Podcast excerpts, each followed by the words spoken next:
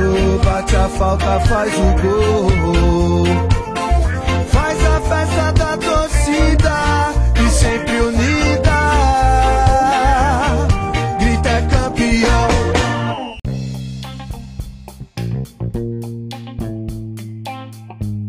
Alô, torcida tricolor, no ar mais um episódio do Portão Cast. Aproveito para convidá-los a acessarem nossas redes sociais, Twitter, Facebook e Instagram, além do nosso blog portão6spfc.com.br, com muitas matérias sobre o São Paulo Futebol Clube. A seguir, os destaques do programa de hoje do Portão Cast. Sejam bem-vindos e um ótimo programa.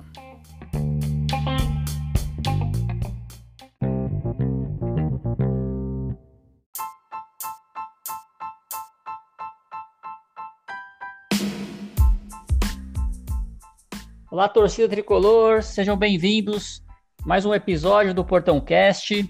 Sou Marcelo de Oliveira e no programa de hoje eu conto com a participação do meu amigo João. Olá, João, tudo bem? Seja bem-vindo. Fala, meu amigo Marcelo, tudo bem? Como é que você está?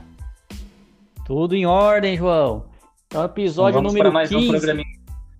Vamos mais um programa aí, episódio número 15. No programa de hoje a gente vai falar sobre o pré-jogo aí, esses momentos que antecedem o jogo contra o Atlético Goianiense e São Paulo, que vai ocorrer neste domingo, né? Jogo muito importante para o tricolor, que acabou, infelizmente, perdendo a liderança e perdendo também a vice-liderança. Vamos falar um pouco sobre isso também, tá?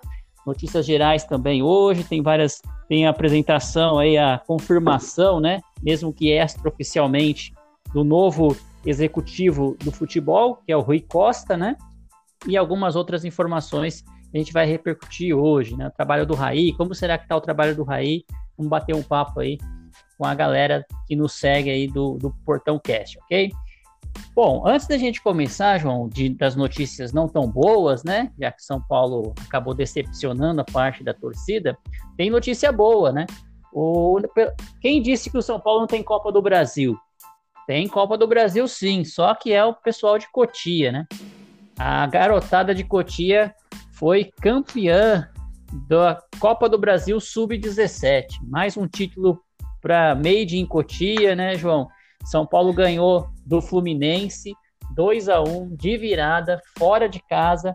E só confirma aí que o trabalho, pelo menos na base do São Paulo, é um trabalho muito bom.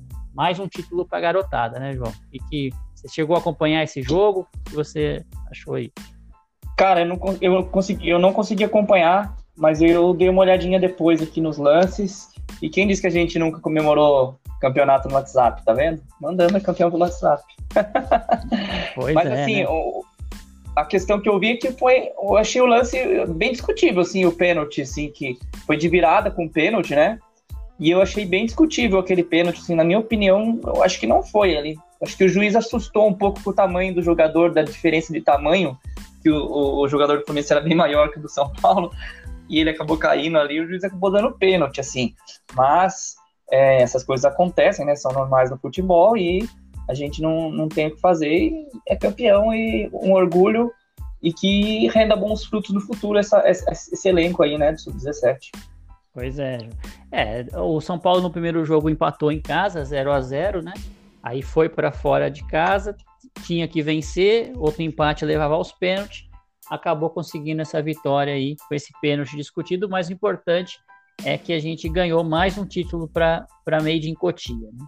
Aproveitar aí só para um giro rápido de placares, Superliga Feminina de Vôlei, São Paulo também venceu a equipe do Flamengo, do SESC Flamengo do Bernardinho, né? Bernardinho.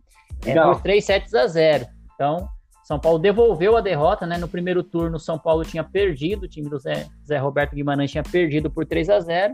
Agora, no retorno, o São Paulo Barueri ganhou de 3-0. E no basquete nessa sexta-feira, o São Paulo ganhou do Mogi, 96-72, né? É terceiro colocado do NBB, tá muito bem no NBB. E neste sábado viaja para a Argentina, onde vai começar na segunda-feira a primeira fase aí da Champions League América, que é a Copa Libertadores aí do basquetebol. Então, o São Paulo no basquete também muito bem, né? Falando em Libertadores, né? Nesse sábado tem a final da Libertadores da América, que infelizmente, né, João, São Paulo não teve competência de chegar nessa final, né? Acabamos sendo eliminados na primeira fase e dois times rivais aí, né? O Palmeiras e o Santos vão fazer essa final no Brasil, no Rio de Janeiro, e eu acho que tinha bastante condição do São Paulo, com o elenco que tem, tá chegando nessa final, se a gente comparar com os outros times. O que você acha, João? É, assim, cara, eu ouvindo na rádio os comentários hoje, assim, me bateu uma saudade, cara, da sensação, da expectativa, do pré-jogo de uma final tão importante, assim, cara. Faz tempo que a gente não sabe o que é, né? Acho que o mais próximo disso que a gente teve foi a final do Paulista contra o Corinthians, então a gente faz tempo que não sente essa sensação e me deu muita saudade. Eu acho que você tem razão, cara. Os elencos, assim, o Palmeiras tem um bom elenco, não tão bom como já teve, mas é um bom elenco. E o Santos tem um elenco bem limitado, mas um trabalho muito bem no Cuca, né? Sempre ofensivo, vai jogar ali com três atacantes, vai pra cima.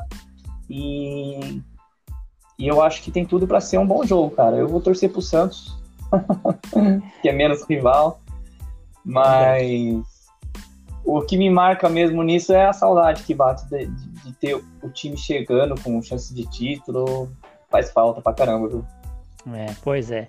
Falar aí, você chegou a apurar algumas notícias aí? Quais as notícias temos para esse pré-jogo aí, João? Vamos comentar um pouquinho elas. As principais notícias que a gente tem sobre o São Paulo hoje é a chegada do Rui Costa, né? Novo diretor executivo de futebol. A gente já comenta sobre isso. O Sub-17, que foi campeão. A renovação do Galeano, né? Que renovou até o fim desse ano aqui, 2021. Acho que as principais são essas, e a escalação para o jogo, né? E a gente pode ir comentando um por um aí. Ah, legal, legal. Vamos começar aí pelo executivo de futebol, né? O Rui Costa chega, não foi oficialmente ainda anunciado, mas acho que já está confirmado, né? Todos os principais meios aí já confirmou o convite dele. Chega para ser o executivo do profissional, fechando aí o trio de executivos para o São Paulo, né? Que tem lá o Marcos Biasotto na base, que já foi confirmado.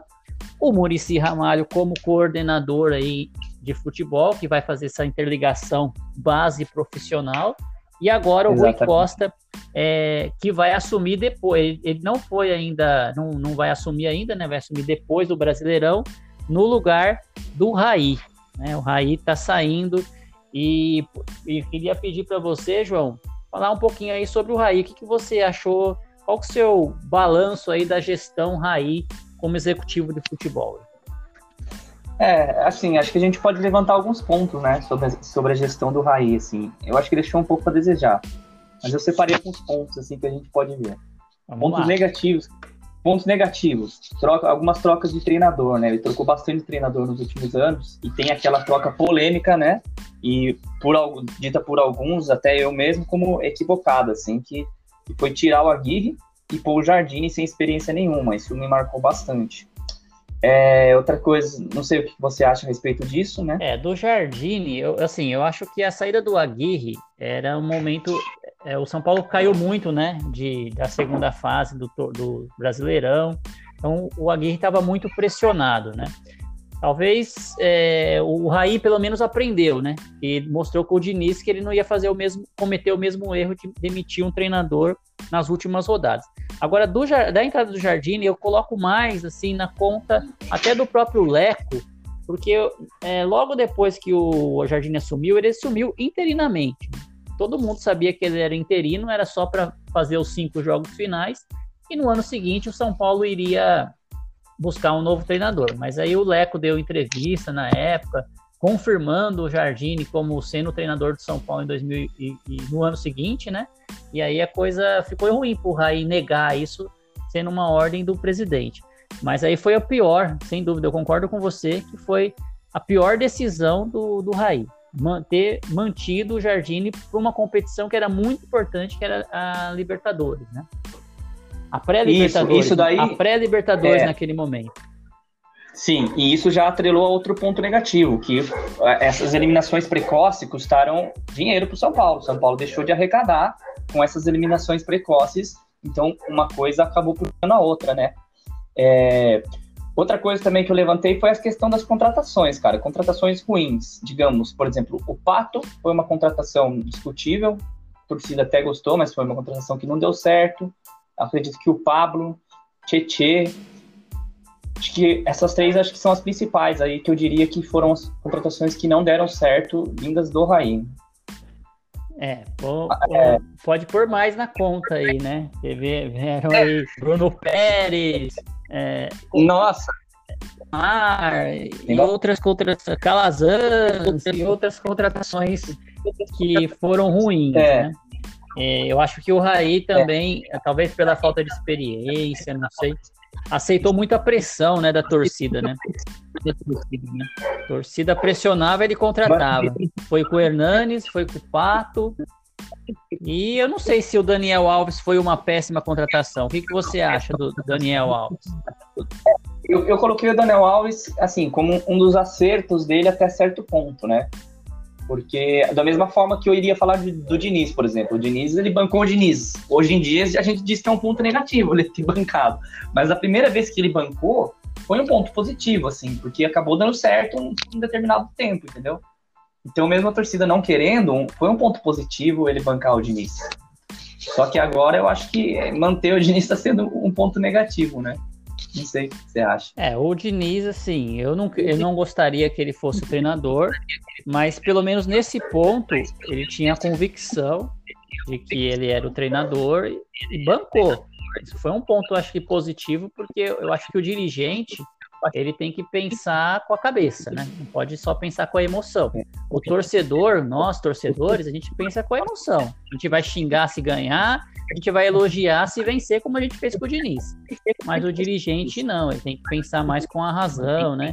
Com os prejuízos que dá uma demissão, uma rescisão de contrato. Hoje, muita gente pede, manda o Daniel Alves embora. Mas e aí? Como que paga multa? Como que paga rescisão? Como que paga essas coisas, né? Não é bem assim, né? Então eu acho que a decisão do Diniz foi acertada em manter, e agora não adianta mandar embora faltando 4 rodadas. Eu só espero que o próximo dirigente aí, o Rui Costa e o Casares, não mantenham o Diniz pro resto da temporada. É só isso que eu espero. É complicado essa questão, porque você tocou no ponto importante do orçamento. Eu estava vendo que o orçamento o previsto, né, o investimento previsto para o São Paulo, que o Rui Costa vai ter que trabalhar, são 5,3 milhões de euros, né, que dá mais ou menos uns 30 e poucos, 37 milhões de reais, e é menos do que foi pago pelo Pablo, por exemplo. Então é um orçamento baixo. E até por isso foi um dos motivos do Rui Costa ter sido contratado, para ele trabalhar bastante com a base, né, e com orçamento curto, assim. Então, isso pode acarretar na questão do treinador, né? Eu não sei se o Diniz é um técnico caro, mas é um técnico que trabalha com o material que tem, não é um técnico igual o Sampaoli, que fica pedindo reforço. Então, pode ser um indício de que ele não vai sair se ele terminar, por exemplo, na vice-liderança. Isso é verdade, que você observou, né? O Rui Costa, ele trabalha aí com orçamentos apertados, e o São Paulo não tem dinheiro para gastar, até a ordem do Júlio Casares reduzir todas as despesas. Isso, por falar em redução, teve uma já confirmada, que parece que vai sair, que é o Juanfran. Então, o Juanfran não vai renovar com o São Paulo a partir de fevereiro, por questões salariais. E o São Paulo vai ter que ir atrás de um lateral direito, porque só tem o Igor Vinícius, né? Não tem mais ninguém para a posição. Então, pode ser. A chance do Diniz aí é ser campeão brasileiro, a gente ainda vai torcer para ser, acho difícil, e ficar aí por causa do salário, né? Mas embora eu acho que se ele ficar, ele vai querer um contratinho melhor. O que você acha, João? Saída do Juanfran aí, o que você acha? Vai fazer falta o nosso espanhol? Eu gosto do veinho, né, cara? Eu gosto do veinho, mas eu acho que o dele não deve ser só questão salarial, não, sabe?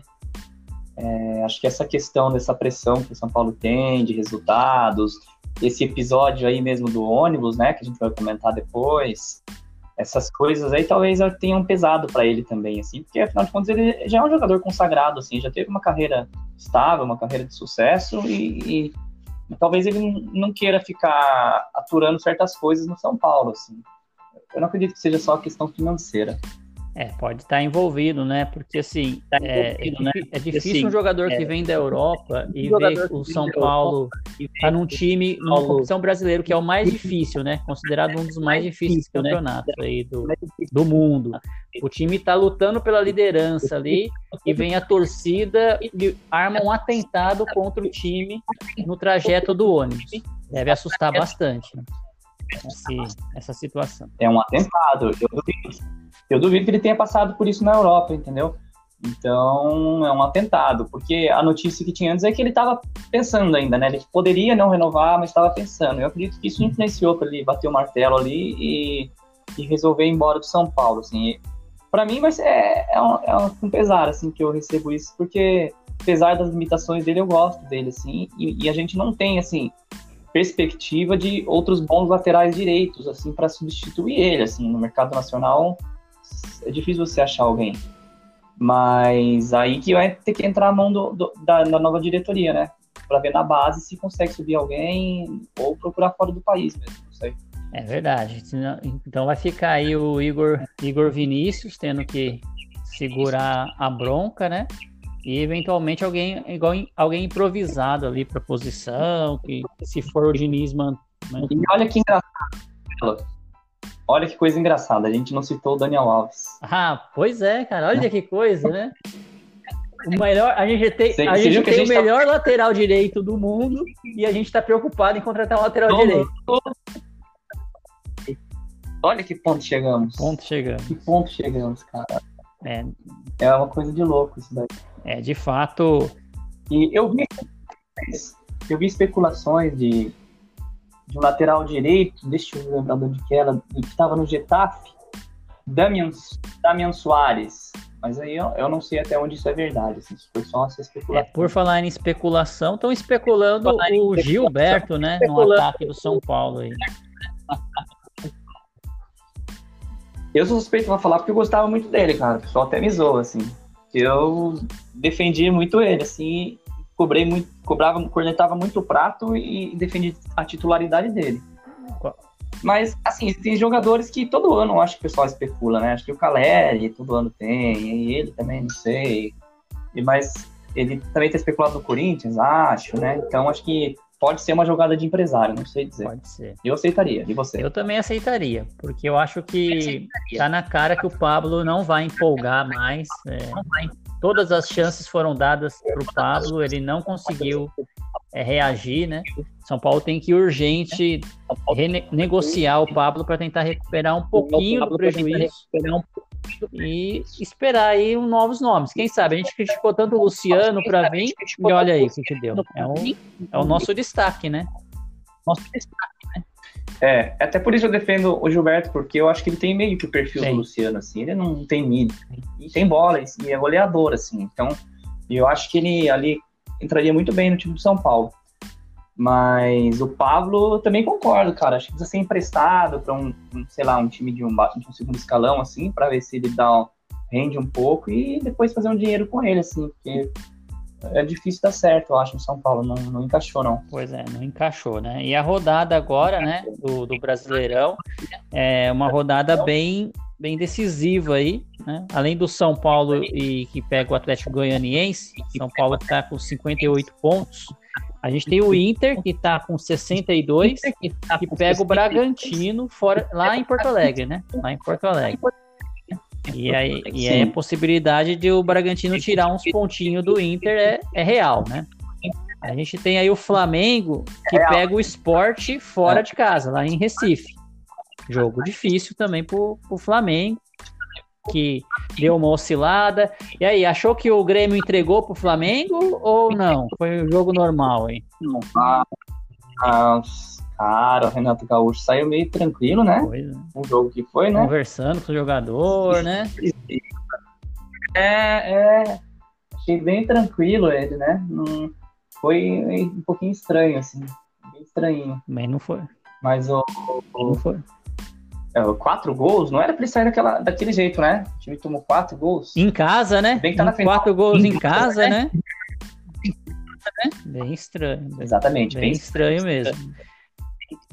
E depois a gente tem o Galo, né? O Atlético Mineiro, já ia falar dele. Pega o Fortaleza lá em Minas. Tá com 57 pontos, 1 ponto atrás do São Paulo. É uma rodada que tudo pode acontecer, né? Eu acho que aí o único jogo mais pode dar mais a lógica seria o do São Paulo, né? Apesar de ser o São Paulo do Diniz, né? Pois é. Se levando em consideração os clubes, o favorito aí que tem mais favoritismo é o São Paulo e o Flamengo também, né? Porque e tem o Palmeiras, né? Que é correndo por fora, tá com 52 pontos, mas eu acho que já... Sim, vai jogar terça-feira contra o Botafogo, em casa, na casa do Palmeiras, então vai ganhar, é fácil ganhar, mas temos que saber como vai estar o psicológico deles, né? Se eles vão estar comemorando ou se eles vão estar chorando, né?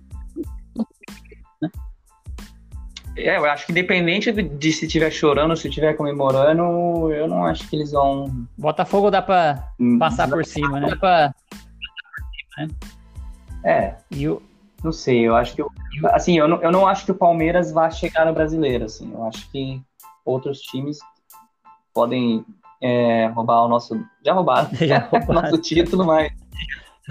Já estamos em terceiro, né? Mas eu acho que o Palmeiras não vai ser um desses daí. Então, eu teria mais preocupação com o Flamengo mesmo, porque o Bragantino vem muito bem, né? O Bragantino tá muito bem, vem uma sequência boa. E é um time muito ofensivo, vai pra cima do Inter ali. Eu espero que consiga pelo menos arrancar um empate pra ajudar a gente. Mas o jogo do Flamengo eu acho que é o mais fácil, né?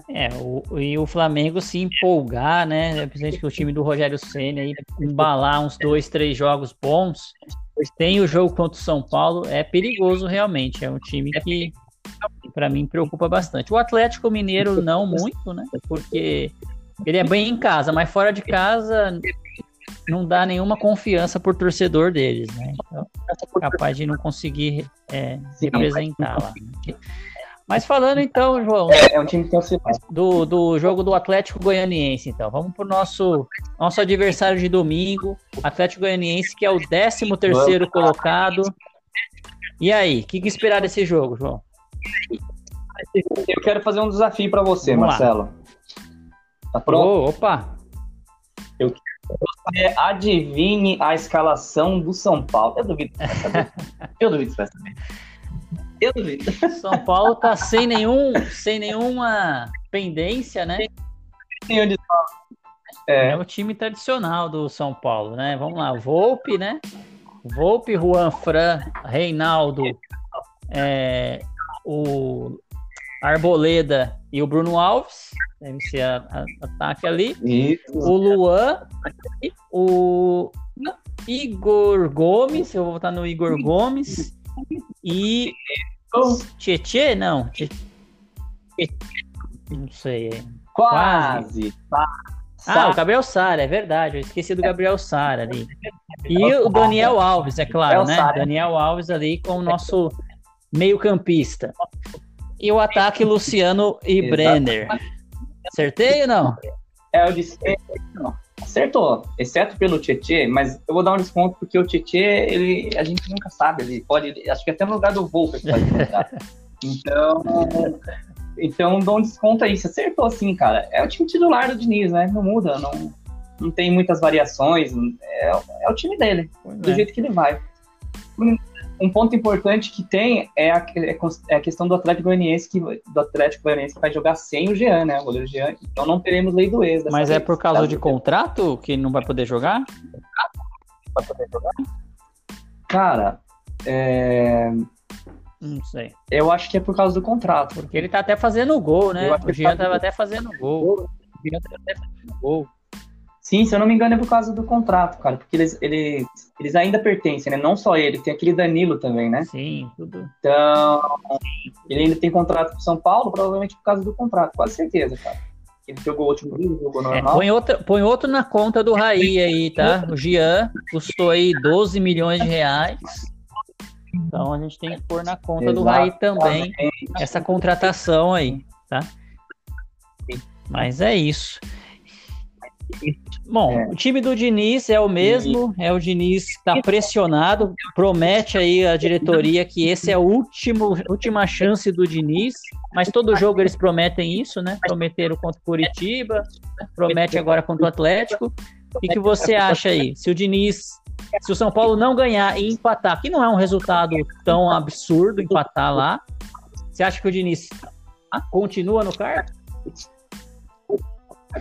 Eu acho que continua pelo seguinte motivo. Uma troca agora de técnico, demitir ele, colocar, sei lá, auxiliar para treinar, é meio que de uma certa forma jogar a toalha na disputa do campeonato, entendeu? É meio que abdicar, assim, não vamos mais ser campeões. Então, pode jogar a toalha, colocar qualquer um para treinar e ver o que dá. E eu acho que a diretoria nova, ela não vai querer passar essa imagem, assim, pro torcedor, assim. Então, provavelmente, eles vão manter ele até acabar o trabalho. E aí, mesmo não dando certo, né? Que a tendência é que não dê, né? Mesmo a gente torcendo, eles mandam embora. Mas existe o fator pressão da torcida, né? Depende se ela se perder lá e a torcida pressionar muito, aí pode acontecer. Mas um empate, eu acho que ele não cai não, viu, Marcelo? Eu espero que o São Paulo não só ganhe lá, mas como jogue muito bem, né? Tem que convencer o torcedor agora de que a gente ainda tem chance de título. É esse o jogo-chave, né? Porque se o São Paulo não der um show em cima do Atlético Goianiense, vai ganhar de Flamengo? Vai ganhar de Palmeiras? Vai ganhar dos caras que estão na frente? Eu acho aí muito difícil a gente continuar confiando no título. Ainda tem quem confie no título. Então, aí a questão é a seguinte, você tocou num ponto importante, porque... Depois precisa ganhar, porque depois já vem o Palmeiras, né? Sim. Na sequência. Então nós vamos pegar Atlético Goianiense, Palmeiras e depois o bem ajustado do Ceará do Guardiola, né? Que também é um time que tá de destaque nesse campeonato. E é fora de casa, né? O Ceará não, é em casa. É em casa. Não, é fora. É em casa, o Ceará é em casa. Palmeiras também é em casa. Aí, mas mesmo assim é um time que oferece perigo. Então, eu acho que o caldeirão pode ferver pro Diniz, assim. Pois é, eu também acho que a coisa tá muito feia lá pelo essa questão da torcida, né, de ter atacado aí o ônibus de São Paulo. Foi um episódio muito estranho, né, João? Até porque o ônibus do São Paulo mudou o itinerário para evitar justamente o ataque da torcida, e a torcida estava esperando o São Paulo, né? Como explicar isso? Tem informações de que alguém de dentro lá, né, passou pros caras a informação, entendeu? Existem especulações a respeito de alguém do clube que tenha passado a localização do ônibus, entendeu? Pois é. Se foi isso, é bem grave. É bem grave, precisa ser apurado, porque é um negócio sério. Colocou as bombas, né, se você for ver bem, as bombas lá que eles tinham lá, elas poderiam causar risco à vida dos jogadores, entendeu? Não foi qualquer coisa, não foi aquela bombinha de São João que você joga pra fazer barulhinho, cara. Não foi coisa, foi coisa séria. As pedras também, né? Imagina um ônibus em velocidade, aí, 50, 60 km por hora. Pega uma pedra daquele na cabeça de um jogador, a pessoa pode morrer. E se pega no motorista, o motorista vai bater o ônibus em algum lugar, pode matar todo mundo. O pessoal não usa cinto dentro do ônibus, dentro de casa, né? Dentro da cidade, né? Não, é um risco muito grande, é que nem você falou, ele tem não só o risco de acertar em cheio, como causar um acidente, né, cara? Que é gravíssimo, pode atropelar uma pessoa, capotar o ônibus, tanta coisa que pode acontecer. E outra, esses caras, eles não pensam também que pode pegar no motorista ou outro trabalhador do clube que não tem nada a ver, né, com isso, entendeu? Pode pegar num jogador que, por exemplo, vamos supor, que pega no Luciano, um cara que dá o sangue pelo São Paulo, sabe? É um tipo de ação burra, sabe? Não é um negócio inteligente, é uma coisa burra. Por isso que eu acho que a questão do torcedor, no futuro, devia a tecnologia poder, de alguma forma, marcar esses caras para nunca mais entrar no estádio, entendeu? Eu acho que a questão das torcidas, elas tinham que usar a torcida a favor, a tecnologia a favor, entendeu? para poder ajudar a coibir isso, porque é impunidade, o cara sai e acabou. Daqui a pouco, aqui não tem torcida, mas daqui a pouco ele tá no estádio. Sim, em alguns estados aí, eu acho que no Paraná, né, já tem eleitor biométrico dentro dos estádios, né? A pessoa vai lá, põe a digital lá, se ele tiver com algum bloqueio, alguma pendência, ele não entra. Então é uma coisa muito simples de fazer, né? É. Pode cruzar o banco de dados com a Secretaria de Segurança do Estado, ó, se o cara estiver sendo procurado, já pode pegar muita gente nessa situação. Sim. Mas eu acho que não tem vontade, né? Eu acho que a questão da torcida organizada não é só organizado que comete crime, mas acaba sendo taxado como sendo muito violento, né? E é difícil eles controlarem também, né? Pode ser que o presidente da torcida nem saiba desses caras aí que fizeram essa burrada. Mas, com certeza, esses caras estão convivendo com a torcida organizada, né? É complicado separar essas pessoas numa torcida. É complicado, é um problema você conseguir separar, porque eu não gosto de generalizações, né? Então eu não posso falar que a torcida toda organizada não presta. Sim. Eu não posso falar isso, entendeu? Eu aposto que tem muita gente lá que é capaz de, cara, brigar muito com esses caras só de saber que planejavam fazer isso.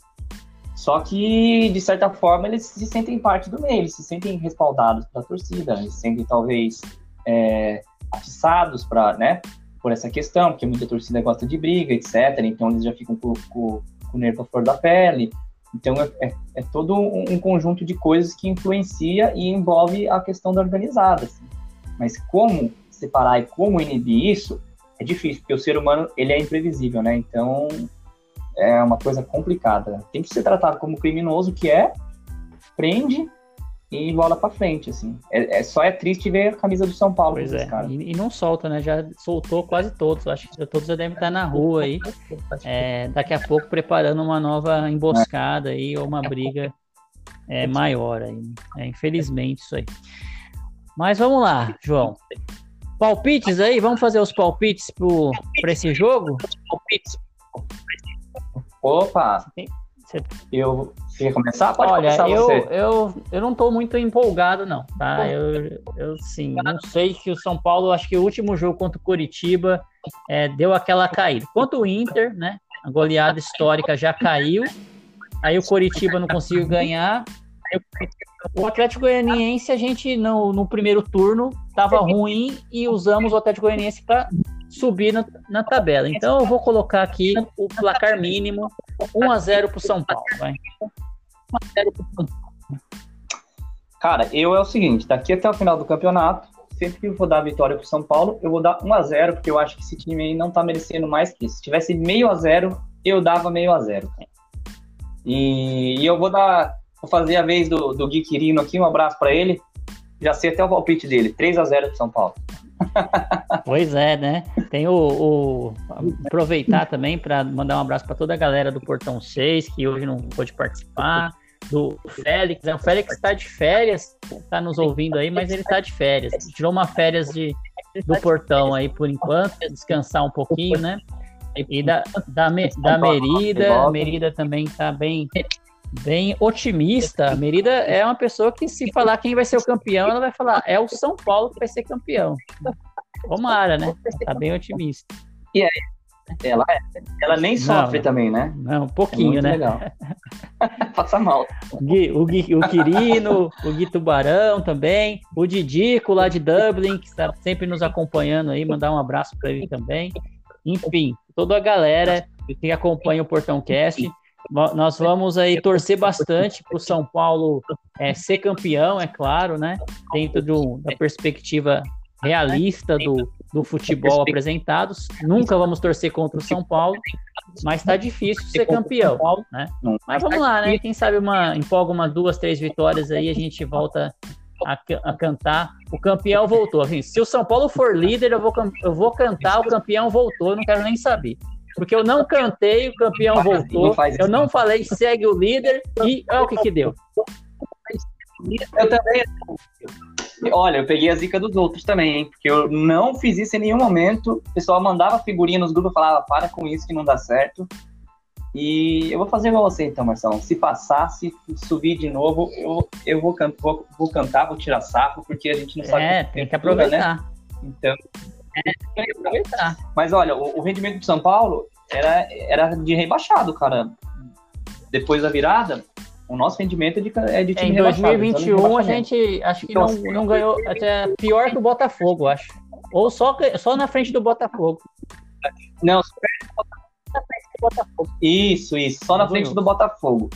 Então acho que já tá na hora do time render um pouco. Nosso elenco não é tão ruim. A gente especulou, né, nos outros episódios, etc. A gente tenta entender o que aconteceu, porque vai ter um rendimento tão baixo assim. Então acho que uma hora ou outra as coisas podem voltar a melhorar. E espero que seja com esse jogo aí, que seja um marco de uma nova arrancada do São Paulo aí, uma volta por cima.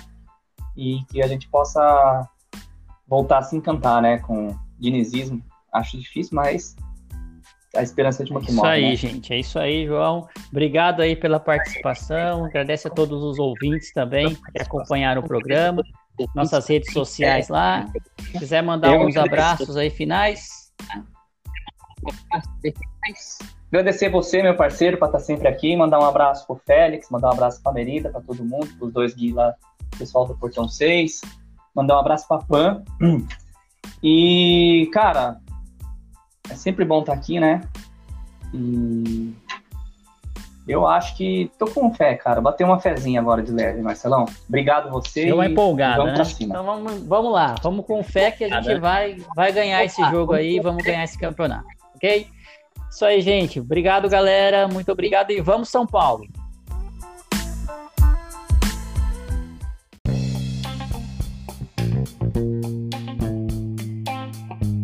E assim terminamos o episódio de hoje do Portão Cast. Não esqueça de assinar o Portão Cast no seu agregador de podcast. Se tiver críticas, elogios, sugestões do episódio de hoje, utilize nossas redes sociais no Twitter, Facebook e Instagram. Saudações tricolores e até o próximo episódio.